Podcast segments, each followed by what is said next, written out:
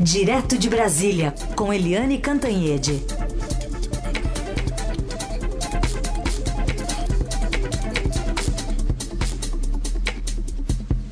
Oi, Eliane, bom dia. Bom dia, Heisen, Carolina, ouvintes. Oi, Eliane, bom dia, bem-vinda. Bom, não foi por falta de aviso, né? Quando o presidente anunciou que, vai, que ia pedir ao Senado os impeachments dos ministros do Supremo Alexandre e Luiz Roberto Barroso, quase todo mundo ali tentou dissuadi-lo, mas ele entregou esse pedido de afastamento. Mas o presidente do Senado, Rodrigo Pacheco, já havia dito que não via fundamento, mas iria analisar. E ontem ele entregou essa resposta, rejeitando esse pedido de impeachment. Vamos ouvir o que ele disse. O rol das hipóteses de impeachment de ministro supremo é um rol muito taxativo. Nenhum desses fatos teve essa adequação legal da Lei 1079 de modo que o parecer da Advocacia Geral do Senado é nesse sentido, de que carece para o pedido a chamada justa causa. Esse é o aspecto jurídico, mas há também um aspecto importante, que é o da preservação de algo fundamental ao Estado de Direito e à democracia, que é a separação dos poderes e a necessidade de que esta independência de cada um dos poderes seja garantida e que haja convivência a mais harmoniosa possível entre esses poderes. E quero crer que esta decisão, que define por parte do Senado Federal e da presidência do Senado Federal este pedido de impeachment, possa constituir um marco de restabelecimento das relações entre os poderes. Bom, Eliane, além dessa valsa jurídica que a gente observou com alguns respaldos dados aí pelo Pacheco, queria entender um pouquinho também dos bastidores da política, porque ele não precisaria exatamente agora apresentar esse, essa resposta para o presidente da República, né? Ah, o mais importante nesse processo todo é que não houve surpresa todo mundo, exatamente todo mundo, inclusive o próprio presidente Bolsonaro e o Palácio do Planalto todo, todo mundo sabia que o Rodrigo Pacheco não ia acatar um pedido uh, de impeachment do ministro Alexandre de Moraes, como não vai acatar de nenhum ministro do Supremo Tribunal Federal. O Bolsonaro fez isso uh, dentro de um processo ali de incomodar o Supremo, dizer que não está passivo diante das medidas que o Supremo e particularmente o Alexandre de Moraes tem tomado contra grupos bolsonaristas. O Sérgio Reis, o Roberto Jefferson, o Danilo Sil Daniel Silveira, etc. Né? O Tony de Paula, essas coisas. Então, o presidente, é, todo mundo lá no palácio disse: presidente, não faça isso, presidente, não faça isso.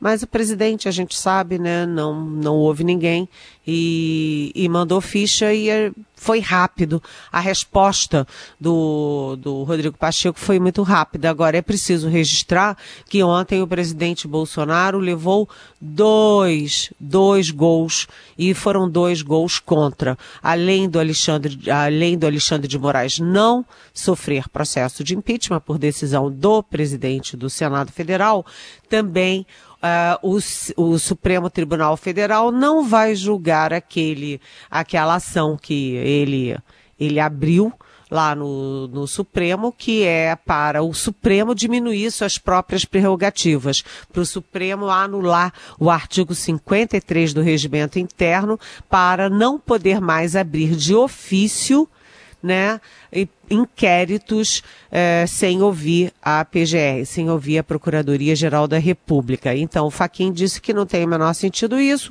e arquivou.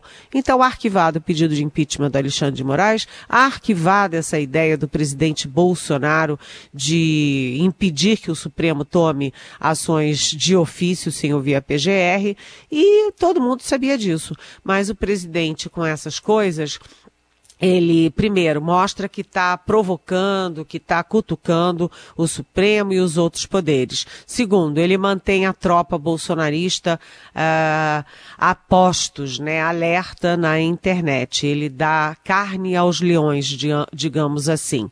Uh, o fato é que o que resta de todo esse episódio é que o presidente Bolsonaro, que ataca as urnas eletrônicas, né, que vê fraude onde não há fraude, ele agora também ataca o atual presidente do TSE, o, o Luiz Roberto Barroso, e ataca principalmente o Alexandre de Moraes, que será o futuro presidente do TSE na época da eleição do ano que vem.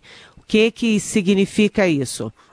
Que o presidente está seguindo os passos do Donald Trump nos Estados Unidos, desacreditando o sistema eleitoral brasileiro, desacreditando e entrando em choque com o presidente do TSE, e se ele perder a eleição, como dizem hoje, hoje todas as pesquisas, se ele perder, ele já tem os culpados. E isso pode mobilizar a tropa bolsonarista, sei lá, a fazer o quê. O fato é que ele perdeu, mas ele sabia que ia perder. E o objetivo não era obter efetivamente o impeachment do Alexandre de Moraes. Era, sim, é, já é, manter a tropa ali contra as eleições do ano que vem. Falando em eleições do ano que vem, hoje tem aí um foco lá no Congresso para manobras que estão fazendo para limitar alguns certos tipos de candidaturas, né, Eliane? Candidatura de gente que tem, por exemplo, um cargo na frente do nome, uma, até uma patente mesmo, né? Entra tudo no bololô. Exatamente, é o código eleitoral, um novo código eleitoral com 950 páginas, reunindo tudo que tem de legislação eleitoral no país, ontem sofreu uma mudança é, feita pela deputada Margarete do Piauí, PP do Piauí, ou seja, da, olha só, ela é do mesmo partido e do mesmo estado do chefe da Casa Civil, né, o Ciro Nogueira. E a deputada Margarete criou o seguinte, uma quarentena para que policiais de qualquer ordem, policial federal, policial rodoviário federal, PM, Polícia Civil, qualquer policial, qualquer militar, magistrado e membro do Ministério Público só possam se candidatar depois de oito anos de deixarem a farda e os cargos. Isso é chamada a Lei Anti-Moro, porque o ex-ministro e ex-juiz Sérgio Moro, ele deixou a magistratura em 2018, no final de 2018, e, portanto, é, ele saiu há menos de cinco anos da magistratura e por essa, por esse novo código, ele não poderia e não poderá, se for aprovado, se candidatar em 2022. Só que tem um problema. Há grande discussão no meio jurídico sobre essa extensão do novo código, porque uns dizem, não, é, o Moro é, se aposentou da magistratura há menos de cinco anos, ele, portanto, não pode concorrer. Outros dizem que o Moro se aposentou dentro das regras antigas. É, antes da aprovação desse novo código. Portanto, ele pode concorrer sim.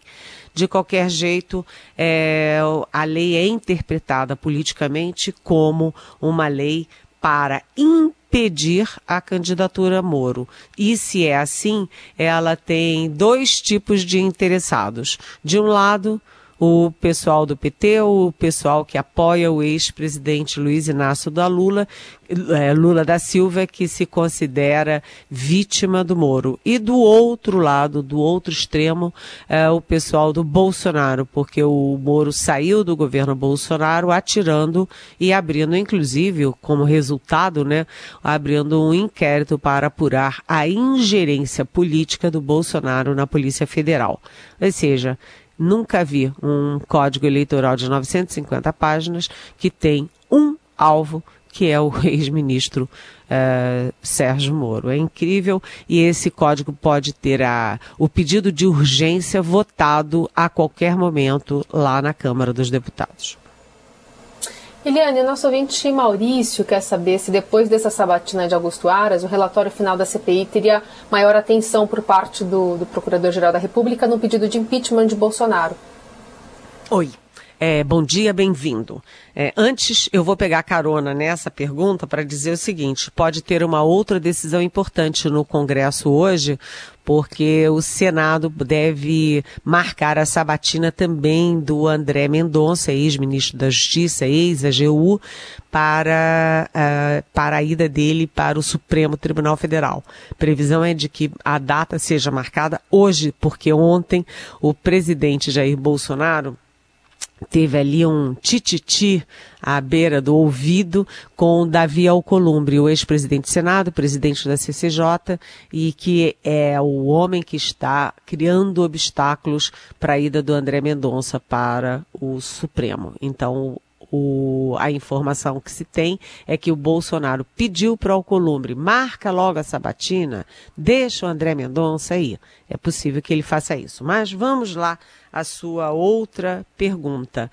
Aras, Augusto Aras. Em Brasília já tem algum tempinho, já tem meses, há uma expectativa sim de que o Augusto Aras, depois de ser sabatinado depois de confirmar uma, um segundo mandato na PGR, que ele deixe de ser tão bolsonarista e tão simpático às causas do presidente, dos ministros do presidente, dos filhos do presidente e passe a, passe a agir mais de acordo como a corporação do Ministério Público gostaria que ele agisse. Vamos ver, tem muita coisa pela frente, muitas. É, muitas chances do Aras mostrar a que veio para esse segundo mandato. Mas a gente não pode esquecer que além dele ter esse segundo mandato para PGR, ele continua sonhando com uma vaga no Supremo. Ano que vem tem mais vaga e ele pode estar também de olho nessa nova vaga do ano que vem lá no Supremo participação de Eliane Cantanhede, direto de Brasília, para analisar os principais assuntos políticos do dia. De vez em quando essa análise descamba para assuntos que acho que são mais policiais. Ontem, por exemplo, uma história bem cabeluda foi contada lá na CPI da Covid sobre negociação de vacinas com um banco que tem é, bank no nome, mas não é bank, né, Eliane? Olha, essa história de ontem é assustadora. É inacreditável, eu acho tudo. Carolina, demorei hoje a falar o inacreditável, mas é inacreditável a história, porque... Não, e é engraçado porque a CPI, ela tem banco que não tem nome de banco, mas não é banco, e tem secretaria que não é secretaria, mas tem nome de secretaria. Pois é, aquela secretaria do, do tal reverendo tem nome de secretaria, todo mundo acha que é, que é secretaria de órgão público e é uma secretaria privada que faz, inclusive, ele é tão bonzinho aquele reverendo, que ele faz benemerência lá em Miami. Ele ajuda muito lá o povo, lá em Miami. Mas o fato é o seguinte: ontem é, ficou claro, né, pelo depoimento do Roberto Pereira Ramos Júnior, que é desse Beef Bank. Imagina, gente, o, o negócio tem o nome de Bank, Beef Bank, e não é banco, não é, é instituição financeira, não tem nada a ver com isso. E era quem dava, olha só, as garantias, era o da Precisa no negócio das vacinas.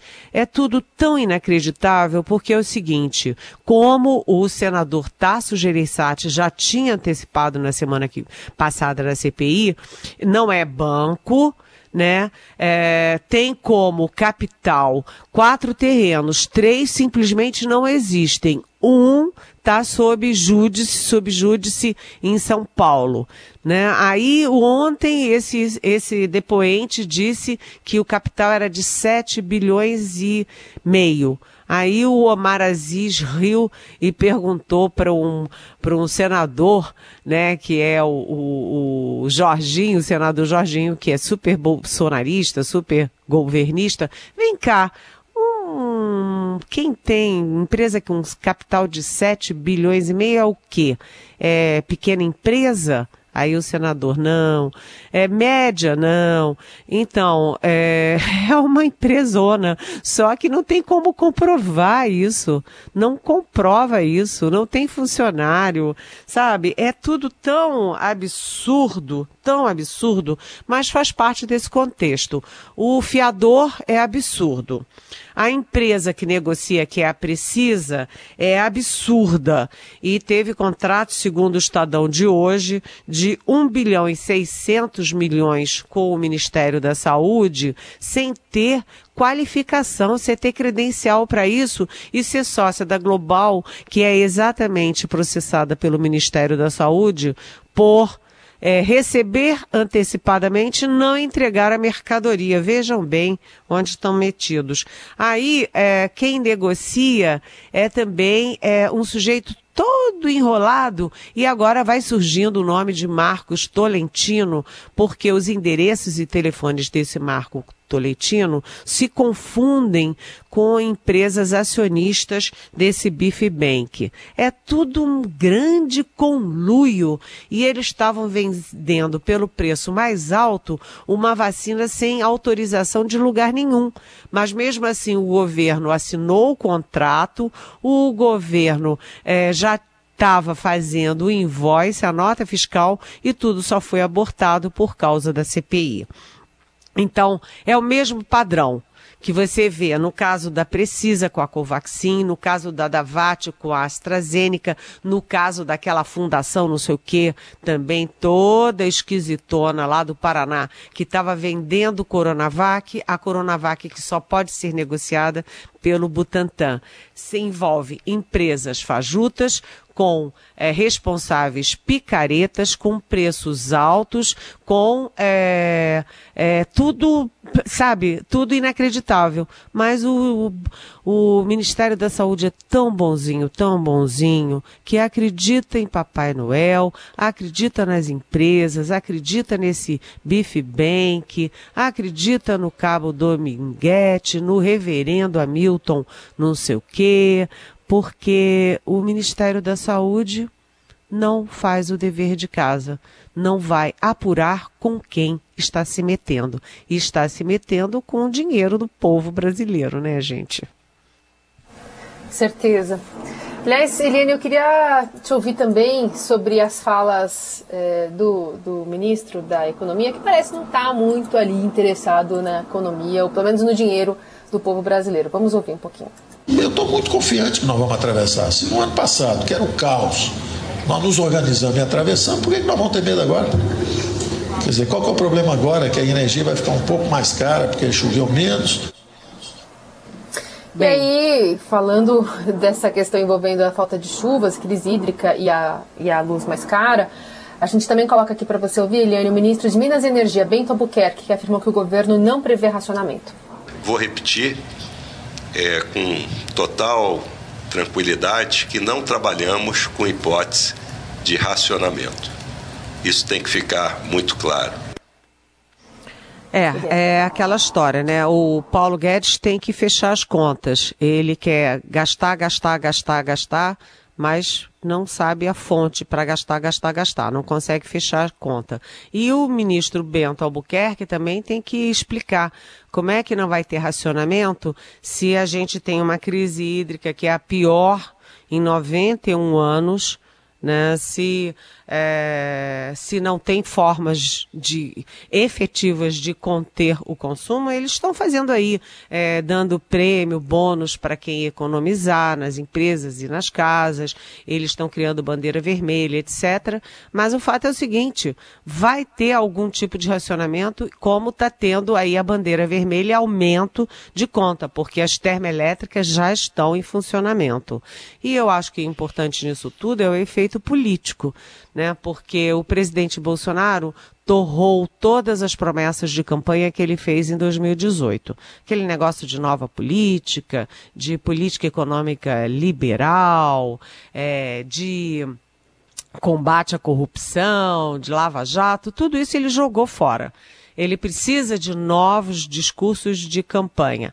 E aí, com a inflação aumentando, os juros aumentando, as, a, mais de 15 milhões de desempregados, fora os desiludidos né? É, tá difícil. E se ele junta com isso a inflação galopante, né? Porque aqui em Brasília o, a gasolina comum já está batendo perto de sete reais né? E alguns estados já passa de sete reais. E você tem o bujão de gás a mais de cem reais. E agora, a, a, e a energia que todo mundo precisa, as empresas as que geram empregos e as famílias, é, tá difícil, porque só falta o presidente tentar fazer aí na campanha a, a, o comando da, do controle da pandemia. O, a toda a energia que ele gastou contra as máscaras, contra as vacinas, contra o isolamento. Enfim, o presidente está sem discurso para 2022, gente. Bom, Eliane, sobre ah, o Dia do Soldado ontem ainda, né, que o presidente esteve lá na comemoração e teve discurso do, do comandante do Exército, Paulo Sérgio, general Paulo Sérgio, o Daniel está questionando o seguinte, porque o presidente se calou após o discurso do, do comandante, ele pergunta se é um bom sinal ou dia 7 ele vai mandar as favas, o discurso do comandante. Bom, agora há pouco o presidente já disse que vai participar da manifestação dia 7 na Avenida Paulista e que fará um longo pronunciamento.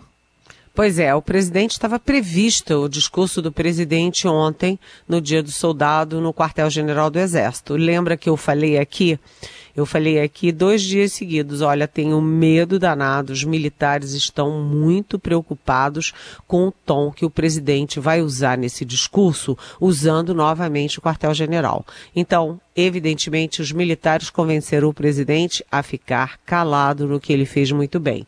E o comandante do Exército, o general Paulo Sérgio Nogueira, né, ele, ele foi é, bastante na linha da democracia, porque ele defendeu, é, falou na defesa da pátria, garantia dos poderes constitucionais, garantia da lei e da ordem, e disse que isso é o farol que orienta a força terrestre. Ele também falou é, dos irmãos brasileiros e diz que ah, o Exército está junto com os irmãos brasileiros como é, inspirador da paz, da união, da liberdade, da democracia, da justiça, ordem e progresso.